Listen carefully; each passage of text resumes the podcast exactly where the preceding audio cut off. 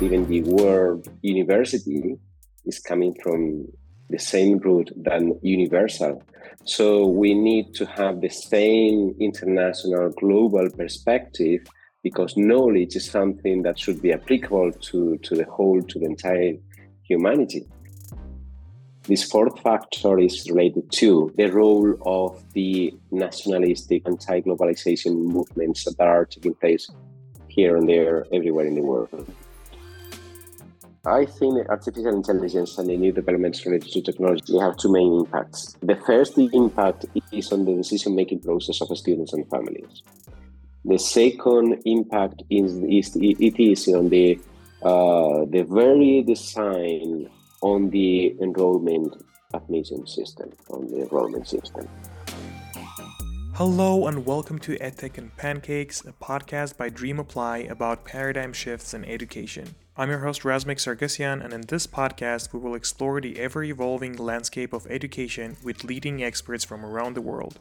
For example, we will speak about international education and digitization of learning. We will discuss evidence based principles for universities in terms of student enrollment, marketing, finance, and a lot more to help university teams get more done with less effort. Thank you for tuning in. Subscribe to EdTech and Pancakes and share this podcast with other people that you feel would benefit from it.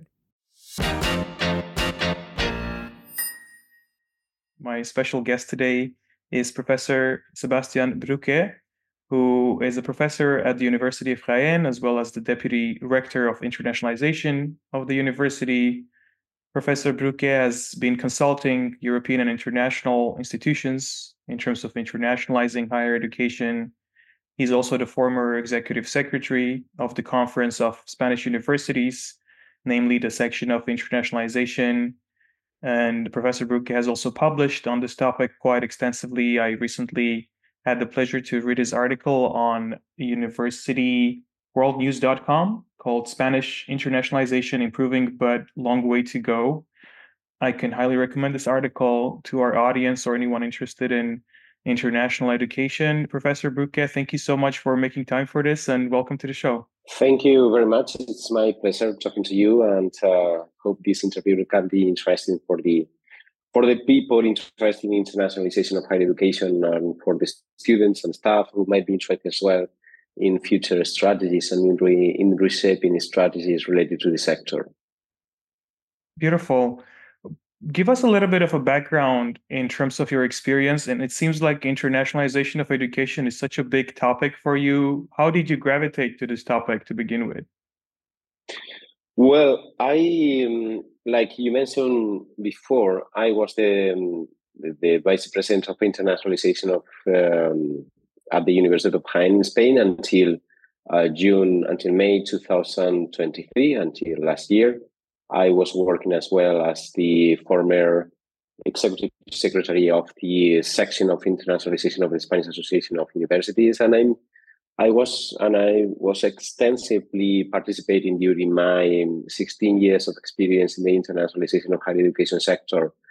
Um, well, in several areas, I, I supported as well some international organizations like the European Parliament and the European Commission and the European and the, the Spanish National Agency for for Erasmus, which um, well, I had the opportunity, the opportunity to work to, uh, with them and to obtain insights and to exchange uh, knowledge with my colleagues and with other institutions and with other international national institutions that are related with the strategy and with the overall strategy of internationalization.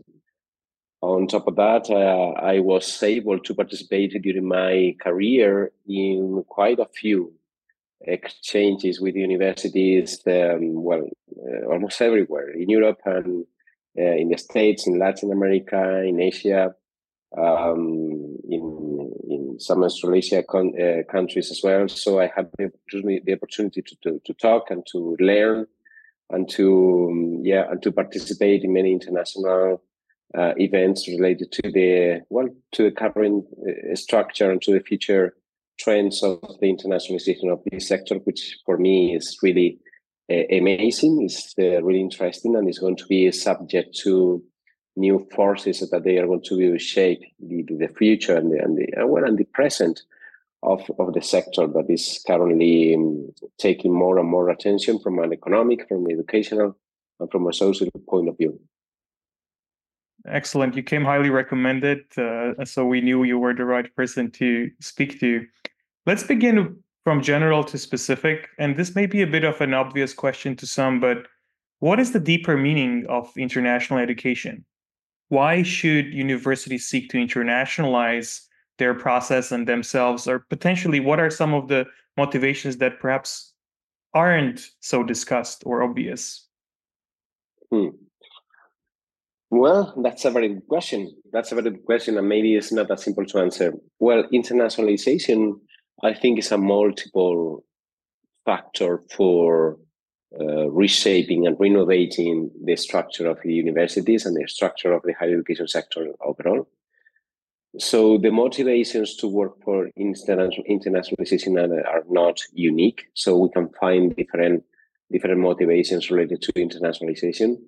Maybe one of the factors is um, is is the most important one. That is, uh, internationalization is currently is something that is needed in order to survive, in order to for in order for for the higher education institution to to survive. Because otherwise, uh, if they don't internationalize themselves, if they don't internationalize their curricula or the, the staff or the students' body, they are not able to adapt themselves to the changes they have uh, in the society and the economy. So I think it's, a, it's something as a force that is absolutely needed in order to maintain, in order for the higher education institutions, whether public or private, there is no distinction here, to be in the sector and to maintain them in the sector.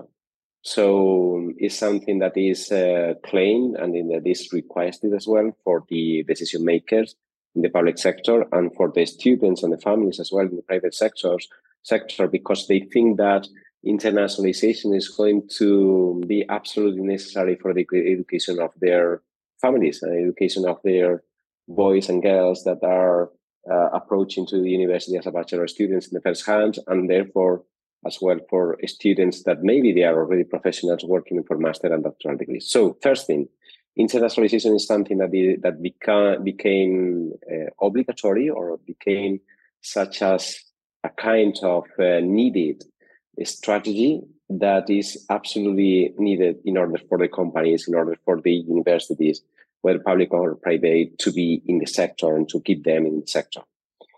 The second thing, internationalization is something that is very connected to the internationalization of the economies.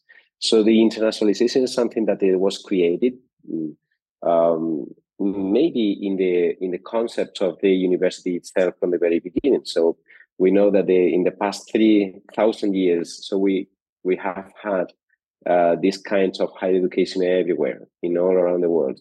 Um, normally in the in the form of universities from the uh, medieval centuries and from the medieval ages, but uh, after that, in the case or in the form of liberal universal universal institutions that were approaching and they were approaching knowledge from a universal, international, worldwide point of view. So the comparison of international knowledge and the comparison with um, among sources of national and international knowledge was in the very nature of the university itself. So we have to take into consideration given that even the word university is coming from the same root than universal. So we need to have the same international global perspective because knowledge is something that is should be applicable to, to the whole, to the entire humanity. So universities is something that is connected to internationalization, that is connected to worldwide actions from the very beginning. What is true is that in the la- in the late in the last maybe uh, three decades or even four decades, the internationalization trends um, increased a lot.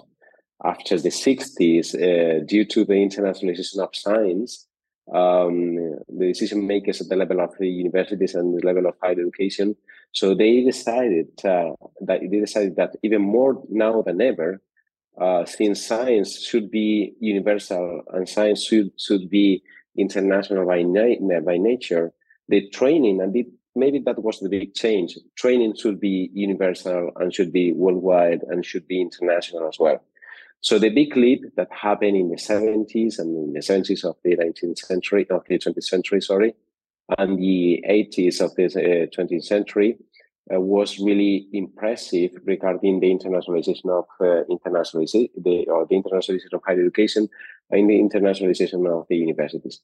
It was at the second time that the second force took place. The second force uh, was the real uh, internationalization and uh, universalization of higher education due to the um, fall of the two blocks that were dominating um, maybe the, the, dynamics of the economy and the dynamics of the international politics that was uh, well the, the, Soviet side on one side until the end of the 80s and the the liberal uh, Western democracies on the other side. So uh, everything was changed in the 80s and the 90s. These dynamics of uh, liberal countries in the West uh, against the, the Soviet bloc in the East uh, fell down and it was uh, destroyed and replaced by a new reality, uh, politically and economically. And this uh, increased uh, very much the, the, the, global trends for internationalization as a kind of internationalization revolution that took,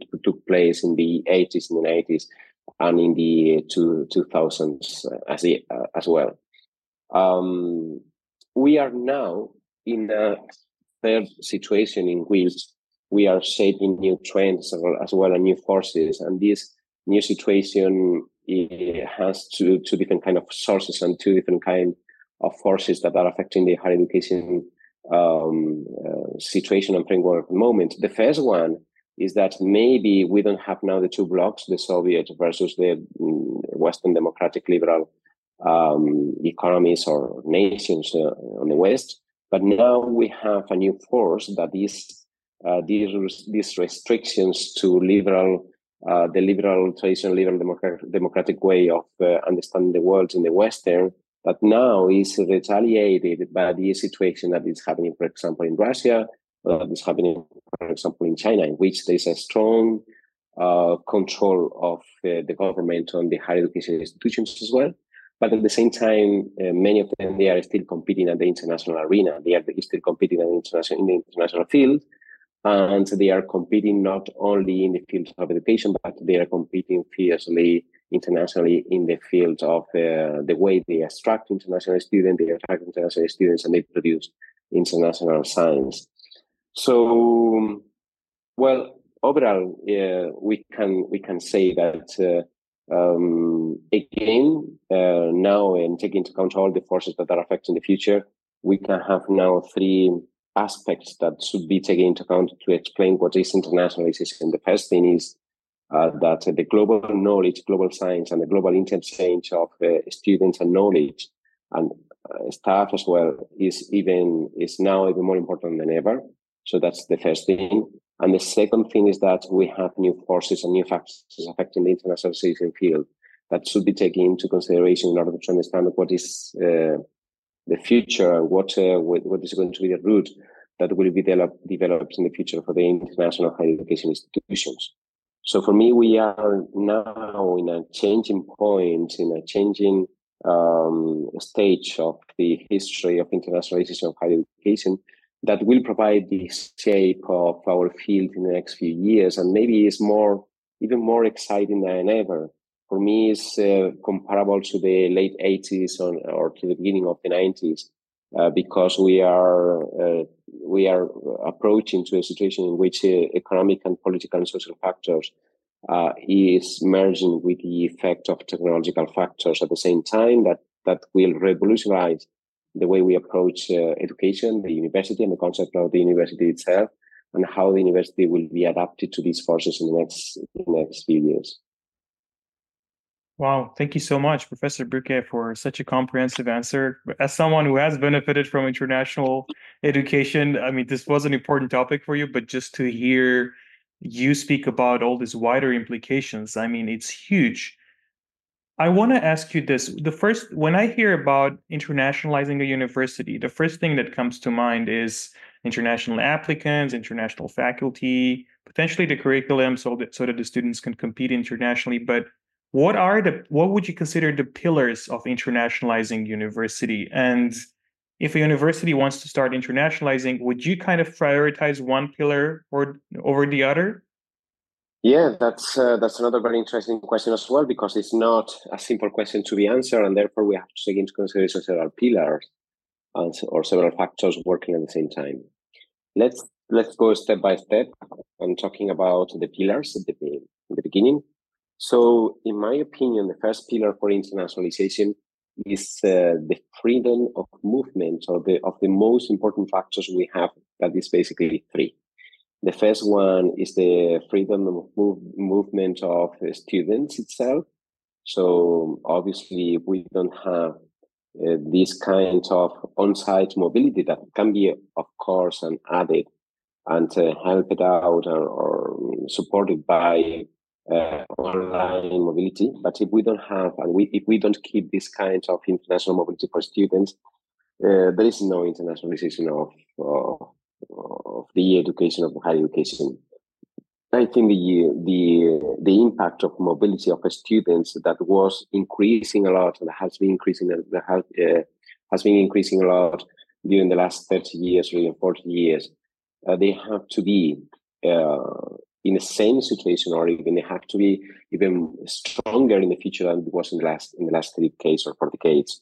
Why? Because um, maybe we can talk about that later on, but we cannot have an internationalization of higher education if we haven't if we if we don't keep the mobility of the most important resource and the most important raw material we have in higher education, which is the student body. So we can add other things. We can include complementary factors for online mobility, for example, um, that is going to affect uh, a lot as well, and it's going to shape a lot the future of higher education. But the, the mobility of students is something that should be kept in the same with the same force and with the same uh, parameters that it was uh, growing in the last 30 to 40 years. The second thing is the internationalization of the staff and the internationalization of knowledge. So these two things are together. Internationalization of staff and knowledge, they should be working together because together with the internationalization and the mobility for students. So this is the most important way in order to uh, our institutions to get new to get new uh, knowledge, to to get new practices, to adapt to to new technological factors, to adapt to new uh, learning capabilities. And we cannot do that if we keep a kind of closed or not connected or not interconnected um, staff. Though, so that that is going to be very important, not now uh, in our current present moment, but uh, in the future as well. And the third thing that is going to be, and we, the third pillar we, we have to take into consideration and we have to focus in the future as well, is the role of technology and the impact of uh, cross-sectional digitalization in the way in the world of internationalization of higher education institutions as well. So uh, that is something that is happening at the same time. So uh, mobility, international mobility, and online mobility, and site mobility of students and staff, they should be shaped and they should be uh, reframed together with the um, analyzing and taking into consideration the impact of technology and the impact of um, online technologies, but especially as well in the next future as well, the impact of artificial intelligence in the way we make decisions in higher education institutions and the way students and their families they they make decisions uh, in their in their international um, international scope for when we are looking for a better better chances to study abroad or to the where they're looking for to better chances to know uh, what is the situation of future curricula and so forth. So, um, and to sum up, these are the for me the most important three pillars. One, mobility of students, uh, taking into account all forms of the mobility that can be effective currently.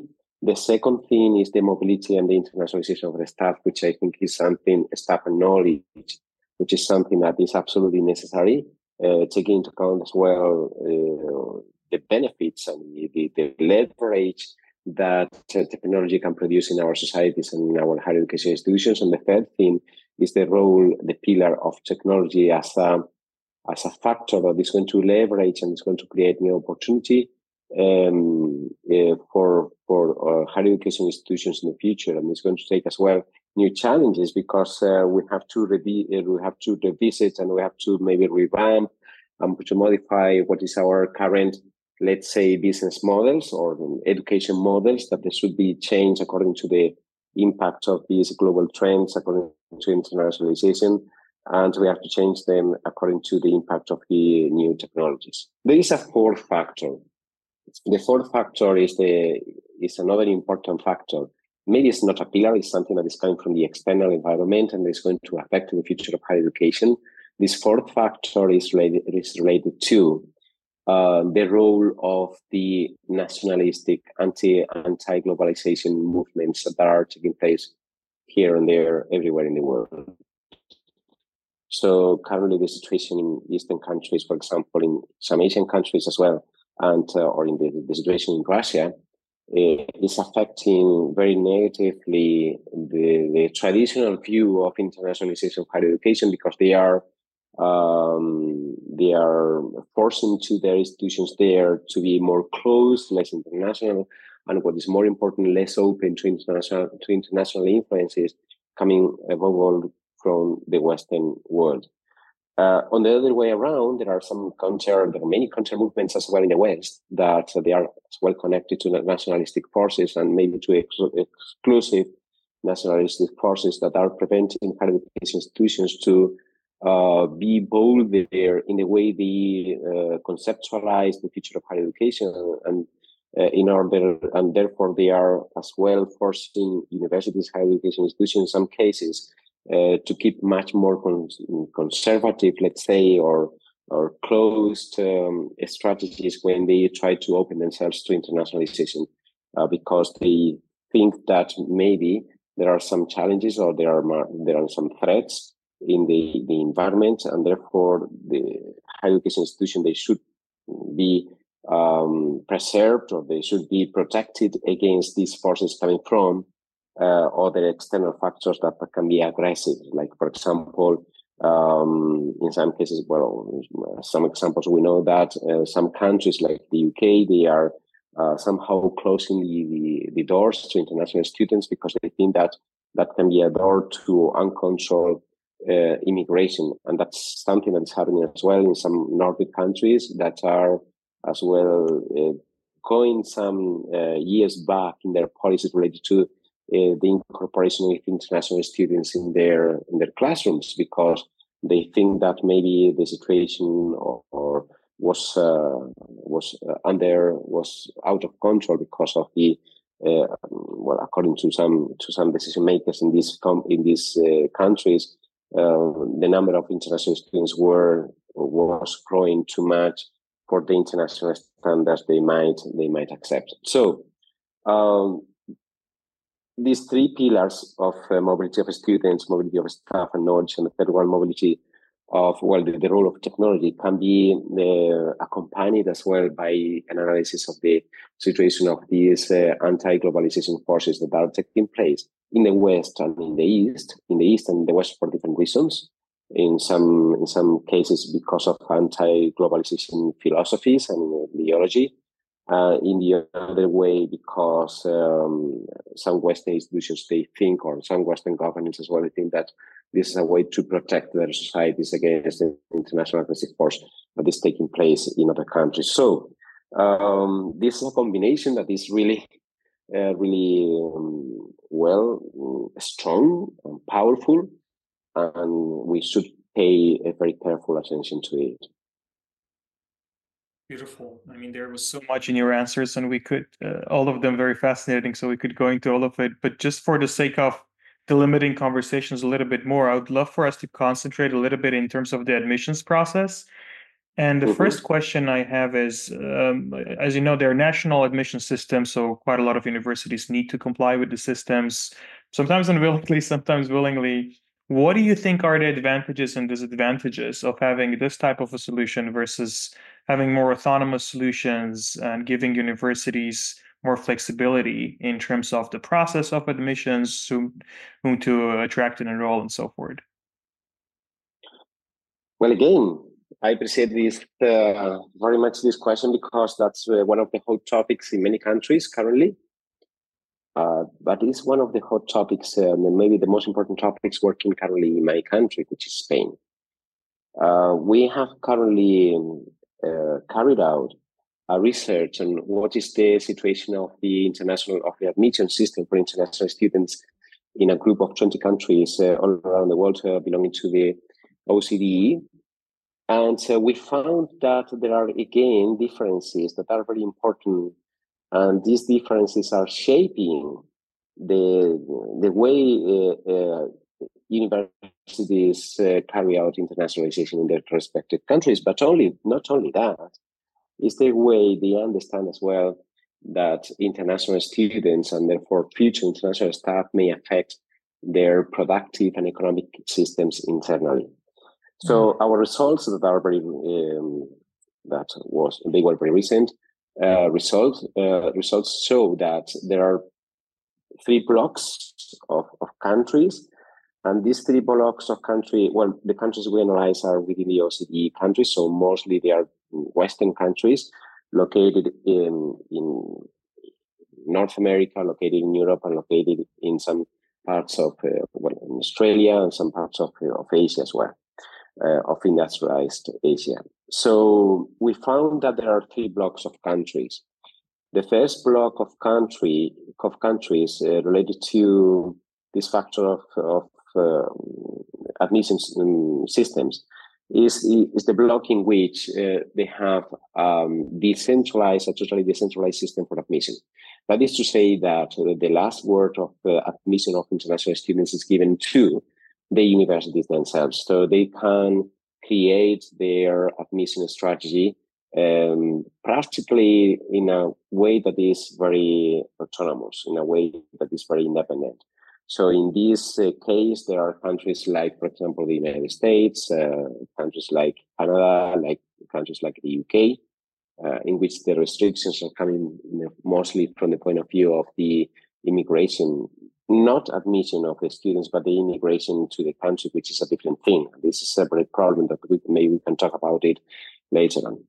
But uh, this kind of decentralized, let's say, flexible system systems in which the autonomy for admission is given practically 100% to their to, to the universities is confronted to another system uh, in which it is included countries mostly continental big uh, countries of uh, continental Europe, like for example France, for example Italy, for example Spain.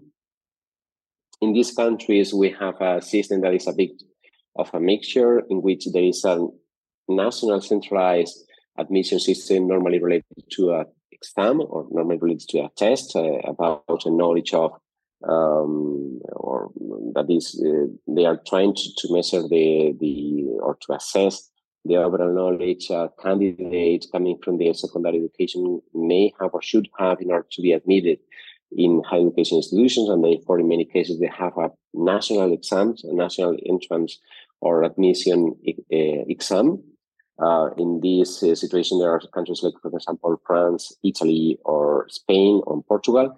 But at the same time, they included several or quite a few exceptions by which universities can be um, autonomous, or maybe they can decide at a certain at a certain point what kind of students they would like to accept, and especially in degrees that are not subject to a big, a very big social demands internally, like, for example, medicine or, or health sciences. In these cases, the admission system is very centralized, is very closed.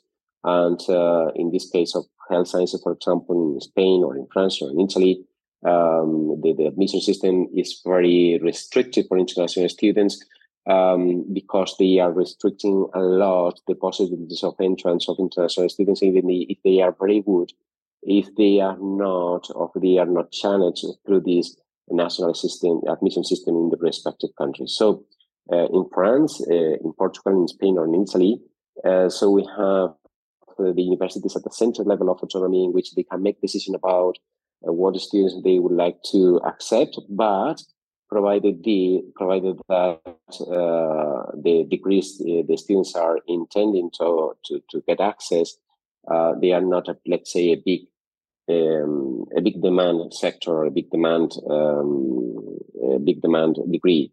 Uh, so in such a cases, the, the system is very centralized, and normally the barriers to entry to international students are mostly unpenetrable. So that's the situation there. A, a specific case is Germany. Uh, in Germany, the admission system is very centralized, and therefore all international students they have to take exam and a prior course as well in order to get access to the national education, higher education system. But what is interesting in Germany as well is that uh, once the students go through this channel, they have many opportunities to get um, financial support. And uh, another thing that is very important is that normally international higher education for students in Germany is free for international students as well. So they have a big, let's say, barrier of, of entry, but they have many incentives for the students once they are inside because they, they get grants and they get scholarships and at the same time they have a big support coming from the state for their higher education institution, uh, from, from their, uh, their higher education institution from the states in order to plan in, in order to get support uh, support for their future for the future studies. So again, these are the three blocks. Let's say in one block is the Anglo-Saxon countries, mostly in which the um, the opportunities for entry in their current national in their national system are this very high. Uh, on the other hand, they have a uh, let's say a very high um, tuition fee policy. So maybe the the barrier of entry here is not academic, but is uh, mostly economic.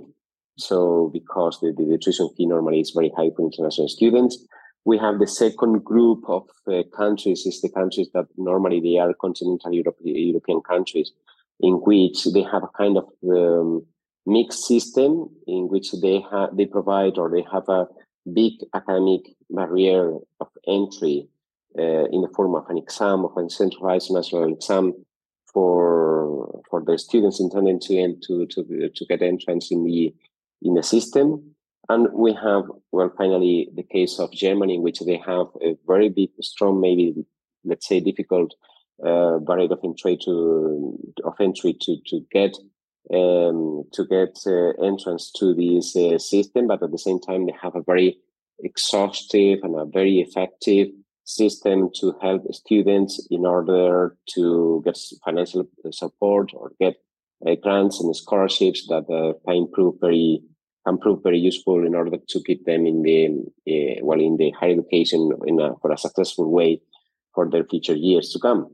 So yeah, so that's a, a topic that is very interesting, um, especially for countries in continental Europe. I think they have to rethink what is the what is the system they are applying to international students. Uh, because in many cases they are losing thousands of international students that can be very talented and can be providing value to the local and to the national societies, but at the end they, they don't come to these uh, countries because they have this kind of very big barrier of entry for them.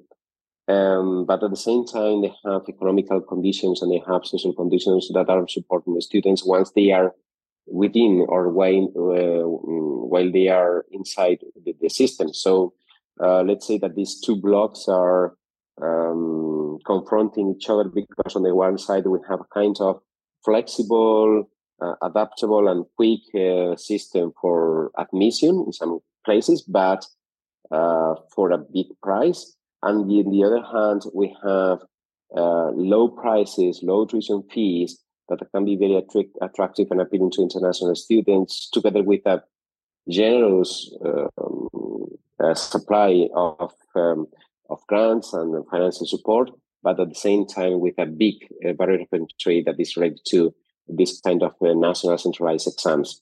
So I think many countries in Europe and many countries as well in other places, like for example in Latin America and some places in Asia as well, they have to revisit and they reformulate the international strategy for admission for international students because uh, this is preventing that uh, well national universities to have a higher level of internationalization according to international degree students.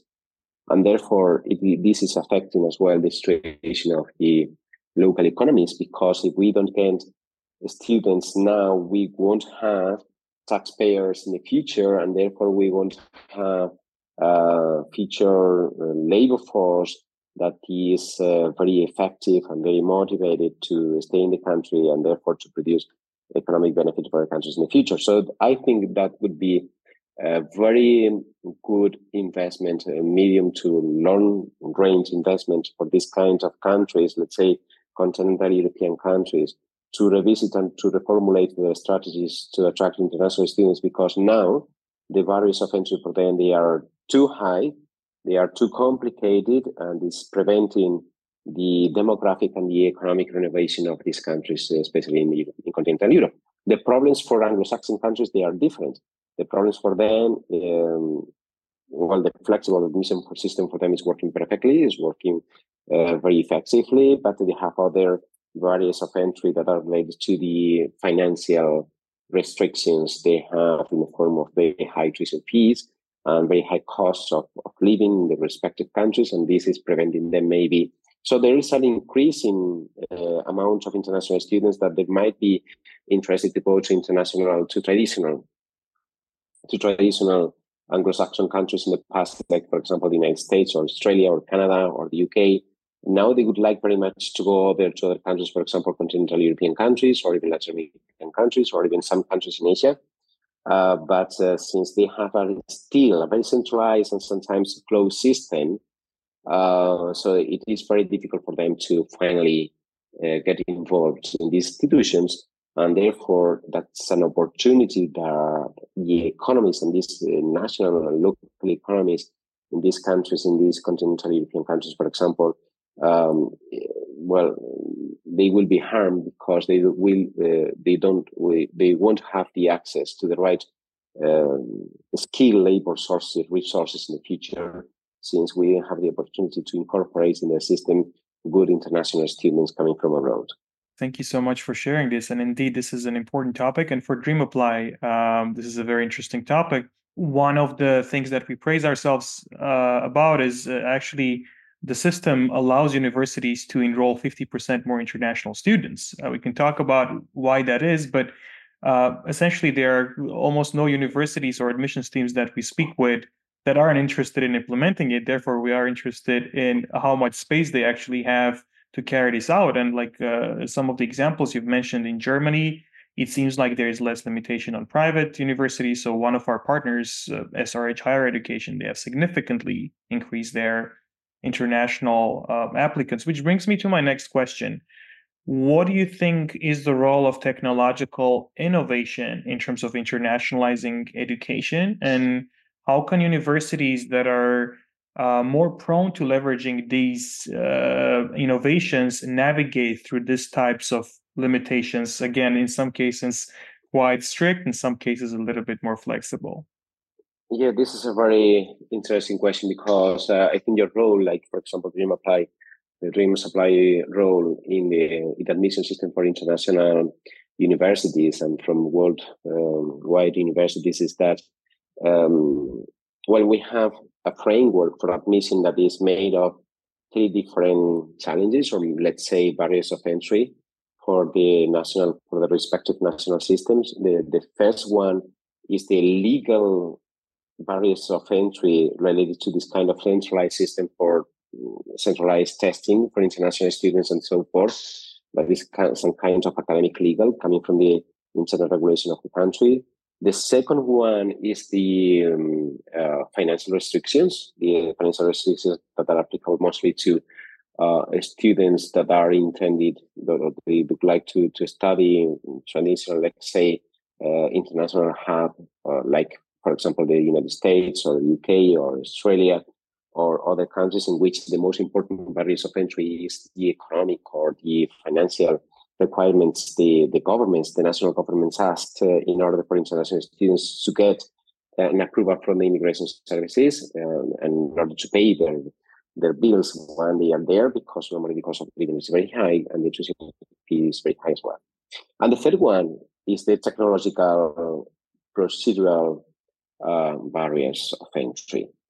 So, since you, uh, companies like yours, uh, cannot do a lot to, to break or to try to lower the barriers of entry that are related to the international, the national laws uh, to the uh, national uh, barriers of entry from a point of view, the academic requirements the, the, the national governments are asking to international students, and therefore maybe you can do um, very much either in on the financial restrictions related to the cost of living in particular countries like, for example, Australia or the States or or some European countries and so forth, because it's something that is imposed by external sources and by external factors.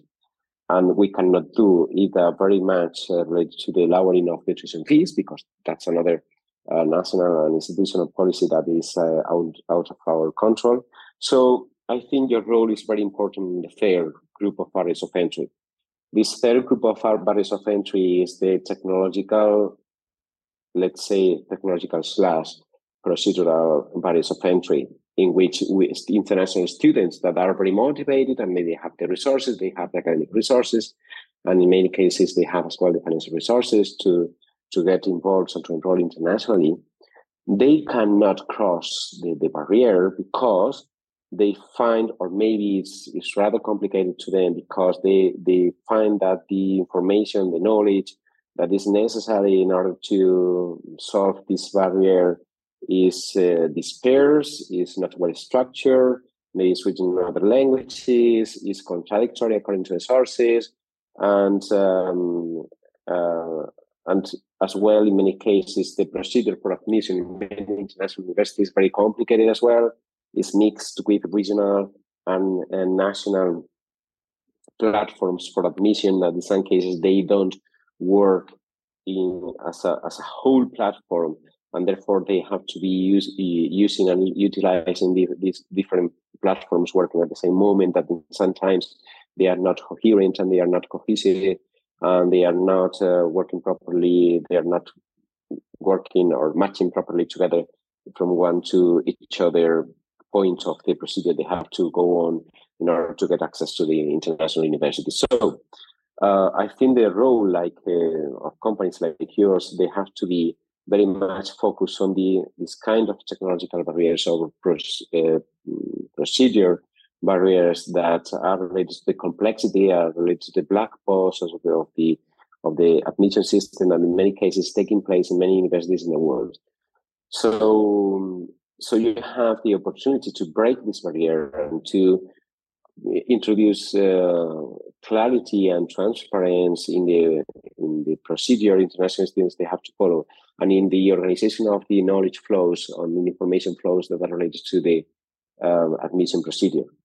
Uh, obviously, you can provide as well um, a full package of information uh, that is related as well to the legal academic side of barriers of entry and to the financial side of the barriers of entry as well. But in those two boxes, you cannot go any further. Um, you can provide information about the support systems they have and about what are the requirements they have and so forth and structure this information in a very understandable way. But the most important thing is that you can break this technological procedural uh, barrier that in some cases maybe is preventing many international students to understand the admission system in many international universities and therefore they are preventing to, to have final decision, a very positive final decision uh, of, admission in, in some specific countries. And normally in the countries that they don't have a big experience or they don't, that uh, they they were not leading the, the international ranking for international admission, like for example the United States or Australia or the UK. So in many small and medium European countries, in many small and medium Latin American countries, many small and medium um, countries in Asia as well, uh, or in big countries as well, in not let's say traditional Western Anglo-Saxon uh, university systems, you can use uh, or you can try to break or to remove these kinds of barrier in a very successful way. And this is the, the point in which uh, companies like yours have a very um, solid strength. So I think you have to take advantage of this position and to try to evolve and to try to elaborate uh, feature solutions in order to be even more effective in the future so that we can try attract this kind of flows of international students from traditional Anglo-Saxon mm, big hubs of international education to other places in which they have very high quality of international education, uh, but they, they couldn't take advantage of international flow, flow of students because they have uh, this third barrier that was very high to cross or very high to solve or to remove. So the, the great advantages of systems like yours is that you are providing a very effective way to solve or to remove this barrier. Beautiful. These are very helpful pointers. Thank you so much. And I think it's a matter of uh, perhaps one co-creation. We we provide solutions both designed for universities, but so many of the features actually come from universities.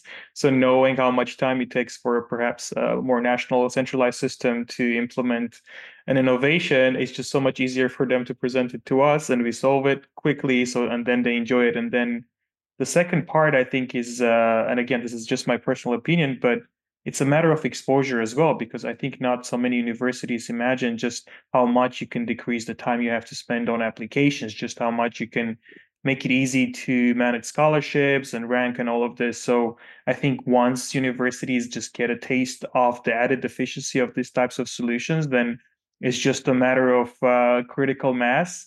And that's what we're interested in because we're we want to explore more the deeper implications of this. Again, as you said, it may be uh, a few technological uh, innovations here and there, but then looking at how much this scales and how this is impacting access to education globally. That's huge, and it's I think this is what makes our work uh, fascinating. It's it's quite inspiring. Yeah, so you're right. Basically, I agree with you, and um, we are and students and families they are confronted to innovations in technology here and there. But uh, if you uh, have the way and have the right resources in order to to put everything together and to have something that is making sense altogether and is uh, um, decreasing the number of resources and the time that uh, decision makers, when they have to take decisions, mostly students and their families, uh, if they have this full range of information and knowledge together in one single source, that is going to ease their lives for a lot. Beautiful. Thank you so much. We, our time is unfortunately not unlimited, but there are a few more questions that I'd love to hear your insights on not a fan of hypotheticals, but imagine you are consulting a university that wants to improve its admissions process in terms of attracting more international students. Uh, when it comes to the student enrollment process, what are the three things you would advise universities to pay attention to? Again, I would like, or I would do this kind of structural analysis of their admission systems. They have to analyze what is their current situation in the three in the three level of the three uh, barriers of entry. They have to analyze the legal barrier of entry they have. The second, the financial um, the financial support system they have, and the third one is the technological procedural uh, barrier of entry. Obviously, they cannot do much in the first and the second, but they can provide as well structured information about the situation of the first and second, the financial restrictions, and the academic restrictions for entry. And they have to focus definitely on the third one.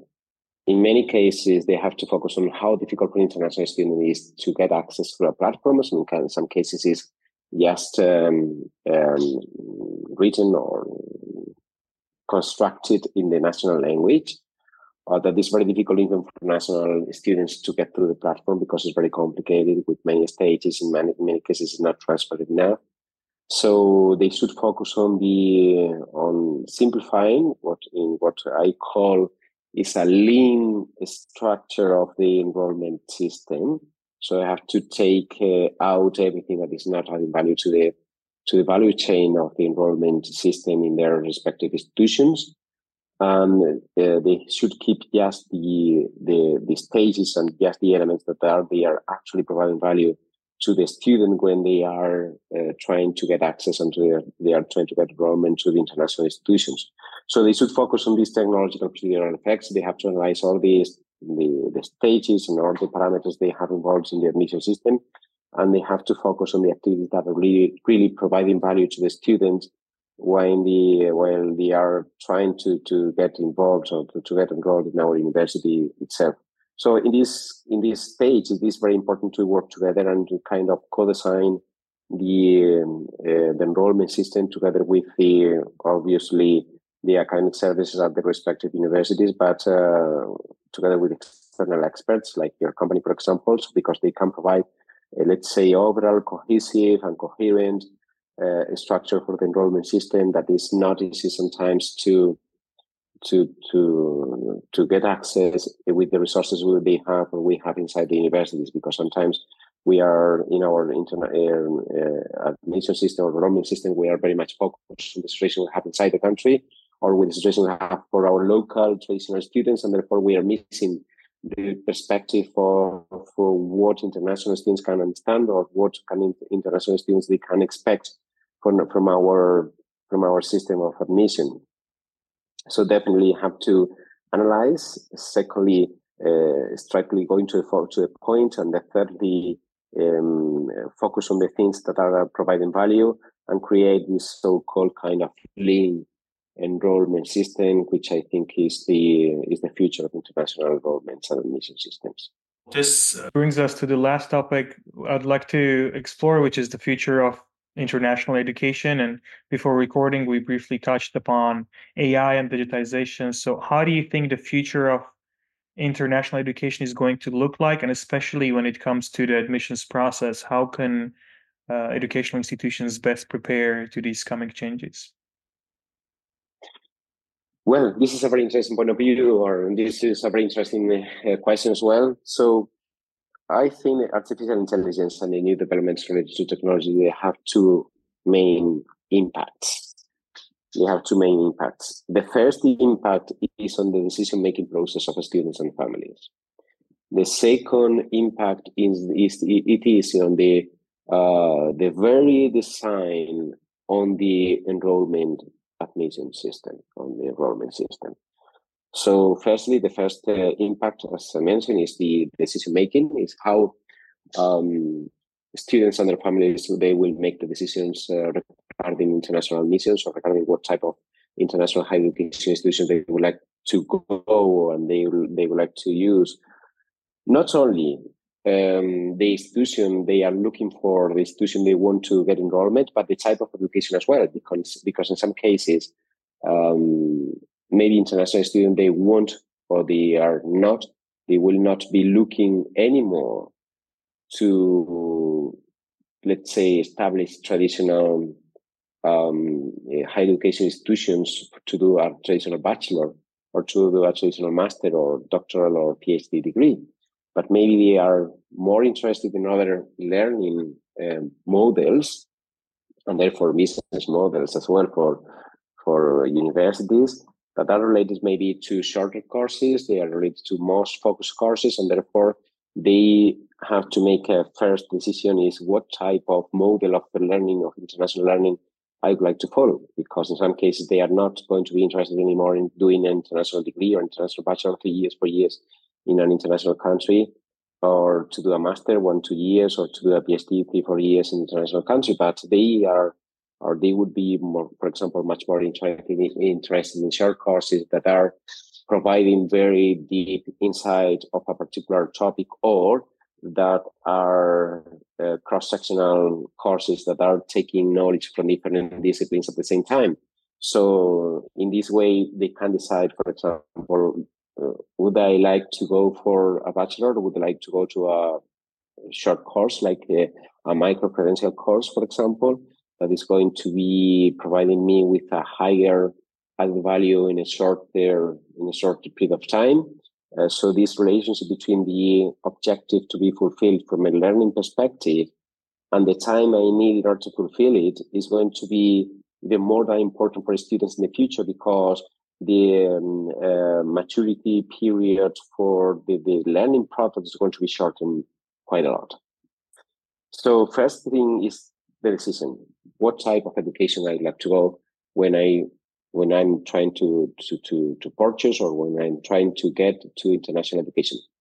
The second thing is um, well, once I would like to, or I decide to go for a bachelor or for international master or for international master degree, what type of institution I would like to to choose in this uh, decision-making process as well, artificial intelligence are all the developments related as well to artificial and to new type of types of intelligence.